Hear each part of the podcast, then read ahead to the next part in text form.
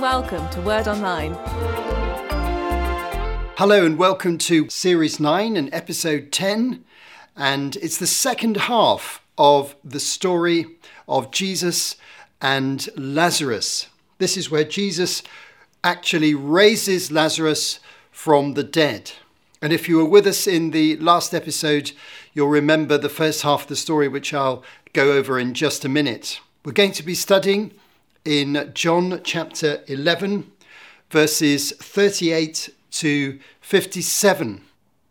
Now, we've been seeing a big story in series 8 and 9. As I've mentioned on uh, many occasions previously in different episodes, the big story of Jesus leaving his home area in the north of the country of Israel, Galilee, and traveling south uh, with great determination and purpose in order to end up in Jerusalem in a final confrontation with the religious authorities of the Jews, which Jesus predicted would lead to uh, his arrest, trial, death, suffering, uh, and then his resurrection.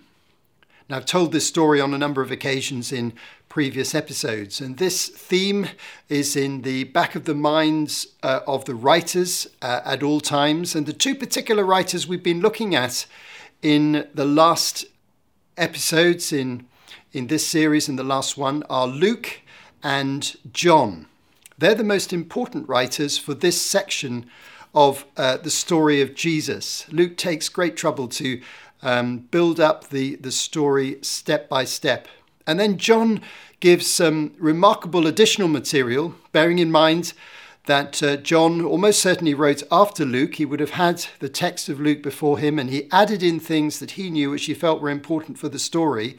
And so when we put these two strands together, we get a really interesting um, narrative building up. And that's exactly what's happened and is happening in the situation we find here. Because after spending quite a lot of time in Luke's Gospel in Series 9, we are now moving across to John as we did in the last episode to get this story about this man called Lazarus who died and was subsequently raised from the dead. But as I mentioned in the last episode, and I'll say it again just for clarity here and just to help you um, get into this particular section, the family in question were first mentioned by Luke in his narrative. Back in Series 8, in Luke chapter 10, verses 38 to 42, uh, we find Jesus visiting uh, two ladies called Mary and Martha and staying in their house and there was a particular issue concerning hospitality and how they were going to be provided for. And Martha was getting very stressed about it, and Mary was very relaxed and listening to Jesus. That was the story that Luke told us in that short passage um, back there in Luke 10 when he introduced this family situation to the readers at that point. Now, it appears that Martha and Mary were sisters who were probably unmarried. There's no reference to their parents, no reference to husbands, no reference to children. So we may assume their parents weren't there. Maybe they died, something tragic had happened. Uh, but Luke doesn't mention the brother. And in our last episode, we realize from John's point of view, who introduces us to the same family, that there is a brother also, who, of course, is Lazarus. And so John comes back to this family situation and gives a much more detailed account of a subsequent event. And he identifies their home as the village of Bethany, which is just a few kilometers outside Jerusalem, very close to Jerusalem, and therefore close to the uh, capital city, the temple, the Sanhedrin, the ruling authorities, the Roman governor's military presence. Um, and so that's really significant for the story which we mentioned in the last episode. So we have Mary and Martha and Lazarus. And in the last episode, as Jesus was traveling around in the southern part of the country, he received a message from Mary and Martha, which uh, indicated that Lazarus was uh, in danger of dying, was critically ill, And in fact, we've subsequently found out that he did die. And uh, Jesus was requested to come uh, quickly to Bethany, which was quite a long journey from where he was, and to heal uh, Lazarus. And we, we saw in the last episode, which is the beginning of John 11, that uh, Jesus doesn't immediately respond. He waits a few days in the district he's in, a district called Perea, and uh, he uh, indicates that he will go at the right time.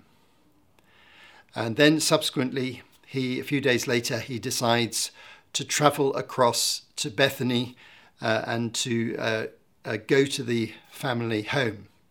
Now, both John and Luke indicate to us that Jesus had an affectionate relationship with this particular family Mary, Martha, and Lazarus. And that's very, very clear at the end of the last episode and will be very clear in this episode too. So, the last episode um, tells us the story of Jesus arriving at Bethany. And by this time, Lazarus had died, um, and he was already uh, in the tomb. He'd been buried. He was in a tomb, uh, probably just on the outskirts of the village. And as Jesus approaches the village, uh, the two sisters, one by one, uh, come to Jesus before he even gets to their home. That's the, what we saw in the last episode. First of all, Martha comes, and then when she goes back, uh, Mary follows. Now, Jesus' decision to come to Bethany was a, was a risky one because the level of conflict with the authorities, the religious authorities, was very high, as we've seen numerous times in previous episodes. The conflict was intensifying, and there were veiled threats from the authorities uh, that threatened his life. And so, when Jesus actually made the decision to go to Bethany, he was going into a risky geographical area, very close to Jerusalem. He could be spied on um, he could probably be arrested quite easily there, which is why in John 11:16 Thomas one of the disciples said, "Let's go also that we may die with him." In other words, he could really see the risk of Jesus getting arrested if he was so close to Jerusalem. However, Jesus went, and as he stood outside the village, uh, Mary came to him, and I'm just going to uh, reread the final section of the passage we looked at in the last episode, just as an introduction to what we're going to uh, look at today. So, John 11, verses 32 to 37. When Mary reached the place where Jesus was and saw him, she fell at his feet and said, Lord, if you'd been here, my brother would not have died. When Jesus saw her weeping, and the Jews who had come along with her also weeping. He was deeply moved in spirit and troubled. Where have you laid him? he said. Come and see, Lord, they replied. Jesus wept. Then the Jews said, See how he loved him. But some of them said, Could not he who opened the eyes of the blind man have kept this man from dying? This is a very poignant scene of deep emotion it was the custom that mourners would gather for long periods of time in a village or in a community with the family to support them. And that's what we see a group of mourners there alongside Mary. And Jesus, very distressed and saddened by the death of his friend, the premature death. There's absolutely no suggestion that Lazarus was an old man. This is a premature death. He's a young man uh, in the prime of life, almost certainly. And suddenly he's been taken away by some unknown illness. So that's the background. It's quite an intense scene. And the crowd looking on will be filled with a mixture of emotions identification with Mary and Martha, a shock at losing Lazarus, and also an expectation about what Jesus might do. After all, Jesus was well known. His miracles were well known, even in this area, which he didn't visit very often. His miracles were, were, were talked about. And so, what was Jesus going to do in this situation? This was a decisive moment, and we're now going to look at it a bit more closely. We look first of all at the actual moment of the miracle, verses 38 to 44. Jesus, once more deeply moved, came to the tomb. It was a cave with a stone laid across the entrance. Take away the stone, he said. But Lord, said Martha, the sister of the dead man, by this time there's a bad odour, for he has been there four days. Then Jesus said, Did I not tell you that if you believe, you'll see the glory of God? So they took away the stone. Then Jesus looked up and said, Father, I thank you that you've heard me. I knew that you always hear me. But I said this for the benefit of the people standing here, that they may believe that you sent me. When he had said this, Jesus called in a loud voice, Lazarus, come out. The dead man came out, his hands and feet wrapped with strips of linen and a cloth around his face. Jesus said to them, Take off the grave clothes and let him go. Without any doubt, this is one of the most dramatic moments in the ministry of Jesus. So let's think a little bit about the background and the context and the significance of what actually is taking place here. Now, graves in those days, generally speaking, where people had the finance, were prepared in advance, uh, dug in the ground, or very often uh, tombs were cut out of um, hillsides, plenty of hills in that area. And Jesus' own tomb was a pre prepared tomb, as we'll find out when we get to the death and the resurrection of Jesus. It, it was owned by uh, a rich man in the area called Joseph of Arimathea, and he donated this tomb for Jesus and helped to lay him in the tomb uh, himself. And if you go to the city of Jerusalem today, you can go to a very famous site called the Garden Tomb, where you see an ancient tomb cut out of the side of a, a little hill, and you see a stone in front of it that had been uh, cut and prepared uh, so that it could seal the tomb. And people have wondered whether this actually was the tomb of Jesus. We've no way of knowing, but it's a very good example of the sort of tombs that existed. And it tells us an interesting thing that tombs were often sealed with uh, a stone. And the burial customs were that burial should take place quickly. It was a very public event, and the community gathered to mourn. It was a sign of respect for the family and the individual who died. So, in small village communities, virtually everybody was involved in a funeral event and public expression of grief and weeping was extremely acceptable and commonplace. The body, generally speaking, was wrapped uh, tightly in linen wraps, including the head, and then spices and perfumes were used uh, in order to anoint the body or prepare the body for burial um, as a sign of respect and affection for the dead person. So, this public event of the burial had taken place about four days earlier. And mourners tended to still be visible in the community for days after the actual funeral event. And that's really what we see here. And of course, people come out of their homes, they're excited when they hear that uh, Jesus is coming because people in Bethany would be aware already from Jesus' previous visit, as recorded in Luke 10, that he had a particular affection for this family. He stayed in the family home he'd been to stay with Mary and Martha and Lazarus.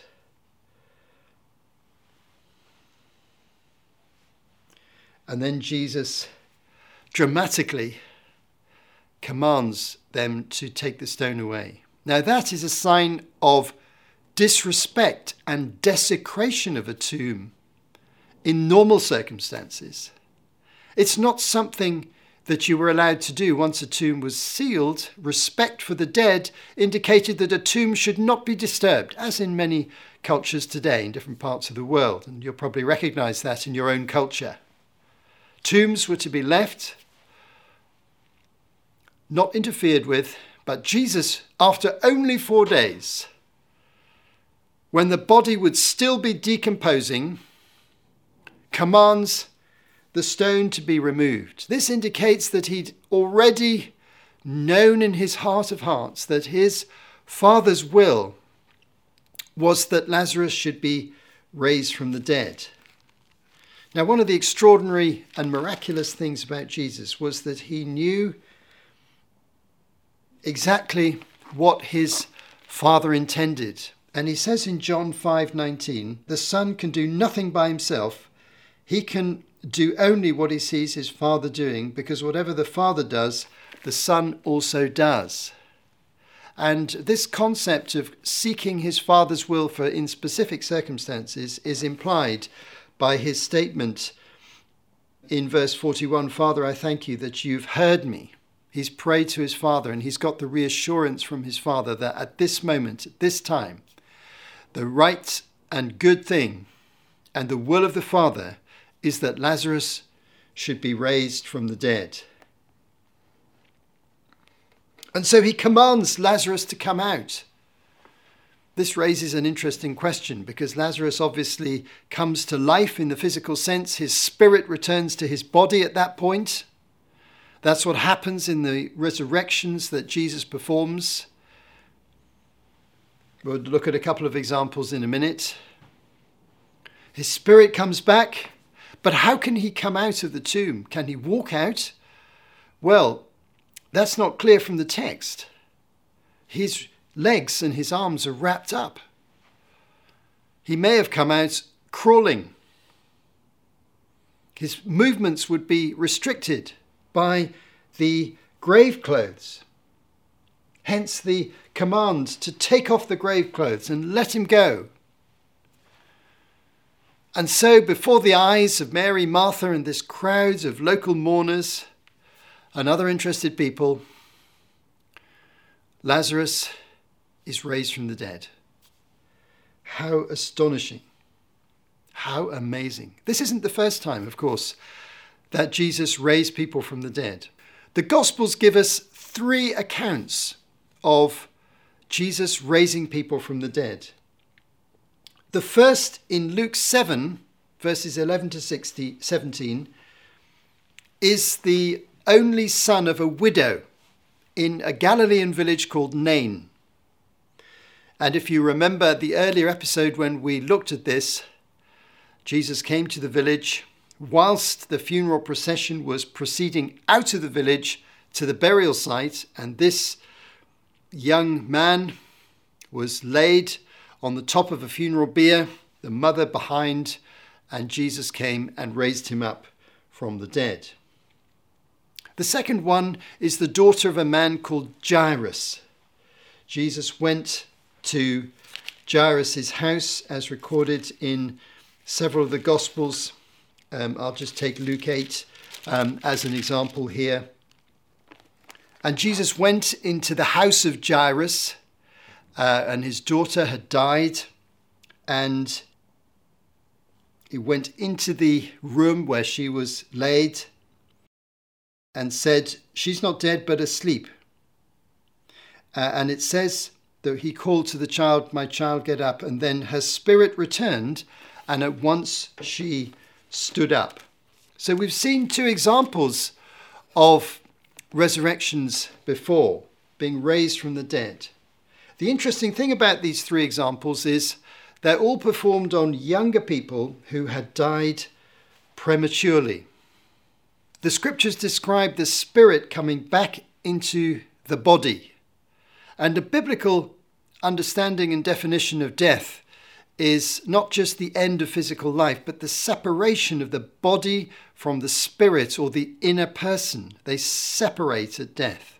The inner person or the spirit lives on, but the body dies.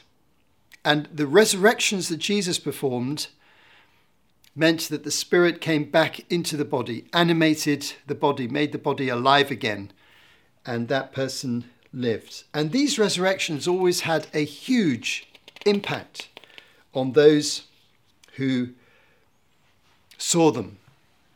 But they were only temporary resurrections. These people also died again. But they experienced wonderful life and many years, no doubt, as a result of the great miracle that Jesus carried out. Let's move on to the second half of the story. Let's read from verse 45 to verse 57. This is what happened afterwards, and the story isn't so good here because there is a divided opinion. Therefore, many of the Jews who'd come to visit Mary and had seen what Jesus did believed in him. But some of them went to the Pharisees and told them what Jesus had done. Then the chief priests and the Pharisees called a meeting of the Sanhedrin. What are we accomplishing? They asked. Here is this man performing many signs. If we let him go on like this, everyone will believe in him, and then the Romans will come and take away both our temple and our nation. Then one of them, named Caiaphas, who was high priest that year, spoke up. You know nothing at all. You do not realize that it's better for you that one man die for the people than that the whole nation perish.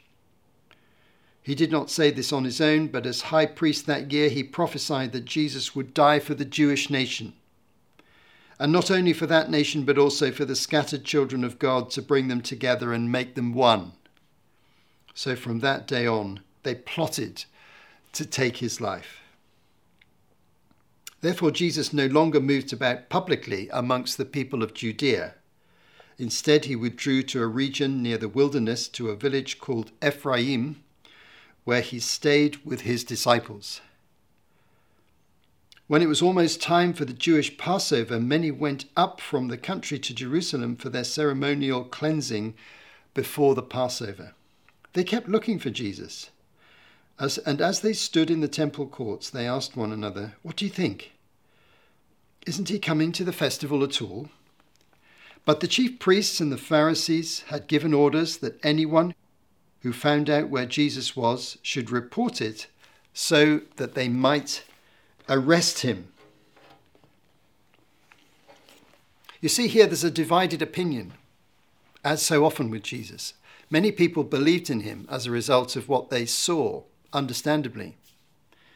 But others were hostile, and so they reported to the Jewish ruling authorities.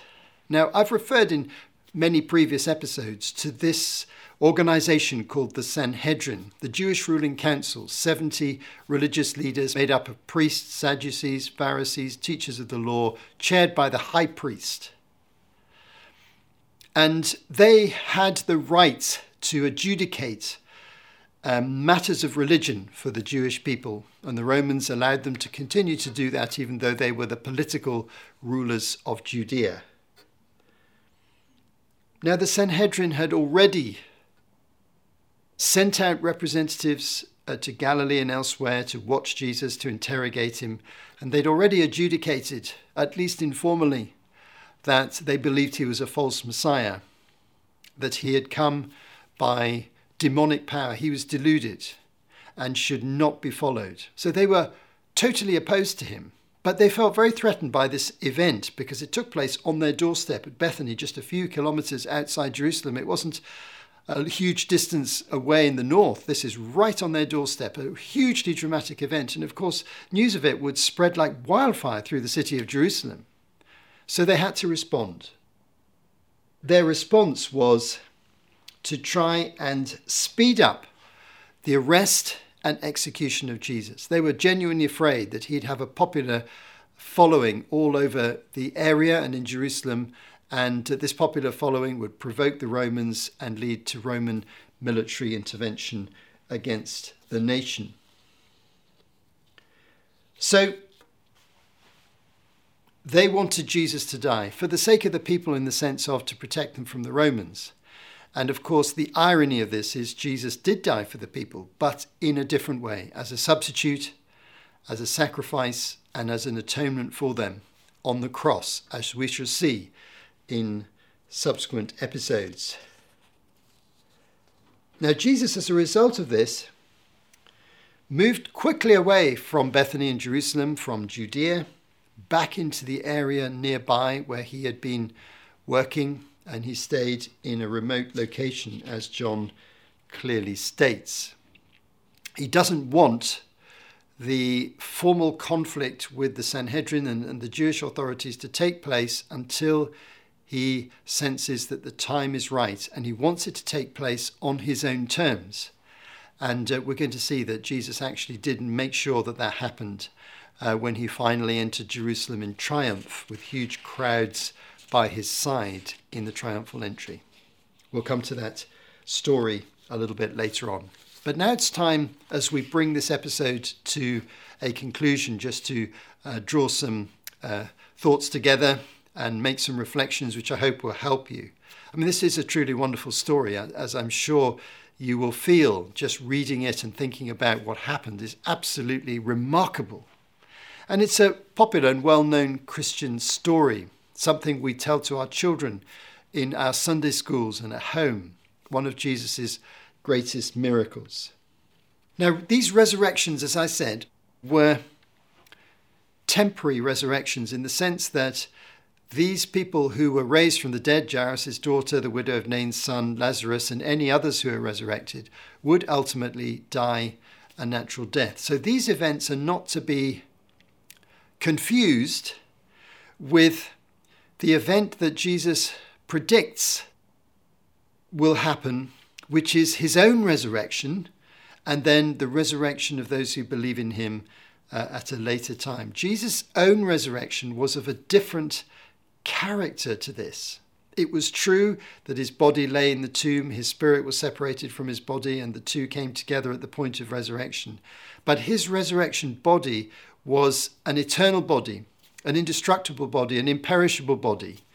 Um, and so it was uh, a different type of resurrection. These resurrections prefigure or point to a greater resurrection that will take place in Jesus' body, first of all, and then in the lives of those who believe in him. But physical resurrections of this type, raisings from the dead, were in the minds of the Jews, in the popular imagination and in the current theological framework, claims to messianic authority. There were miracles that were particularly associated with the Messiah, the healing of blindness, I've mentioned on a number of occasions previously, was considered a messianic miracle. But the resurrection from the dead was also in that category. And so this points to Jesus' messianic identity. And it was a prophetic sign to the religious establishment in Jerusalem. It was a sign of his messiahship and also a prefiguring of his own resurrection that was to take place fairly shortly after this. And even talking earlier in this, um, this story in the previous episode, Jesus had made the dramatic claim, I am the resurrection and the life. So this event isn't just amazing from the point of view of Mary, Martha, Lazarus, their wider family and community, which it obviously was. But it was hugely significant because it was a prophetic sign right on the doorstep of the establishment, staking out Jesus' claims and giving a prophetic warning that those claims would be coming to bear upon them directly when he entered Jerusalem publicly and formally shortly after this. In fact, the crowds, as we see at the end of the story, as they prepared for the Passover festival, were wondering, is Jesus going to come? And of course, the answer is that he would eventually come uh, at a Passover festival, and that was going to take place. Let's finally just think about Mary and Martha. There's one interesting and moving final point to make. Mary and Martha must have been hugely impacted by this amazing miracle, hugely grateful. They're already followers of Jesus, they already loved him. We find Mary listening attentively to his teaching in the first time we meet her in Luke chapter 10. But John records in John 12, and it also appears in the other Gospels, an event that happened shortly after this, uh, which is that Jesus came back to Bethany, had a meal in a house there, and Mary took some very expensive perfume and anointed Jesus. She poured it on Jesus' feet and wiped his feet with her hair, and the whole house was filled with perfume. So, this is a sign of devotion it's also a prophetic sign indicating probably that uh, she understood that Jesus was going to die shortly after that. But Mary showed intense devotion to Jesus, as I'm sure Martha did as well, as a sign of thankfulness for this remarkable miracle that had taken place in their family. Their brother Lazarus, who they'd given up for dead, was suddenly restored to life. What an amazing story. And it fits very well with a broader narrative of events and points towards the hugely significant events in, that are going to take place uh, in Jerusalem. Thanks for listening. You have been listening to Martin Charlesworth for Word Online. To find out more, visit wordonline.org.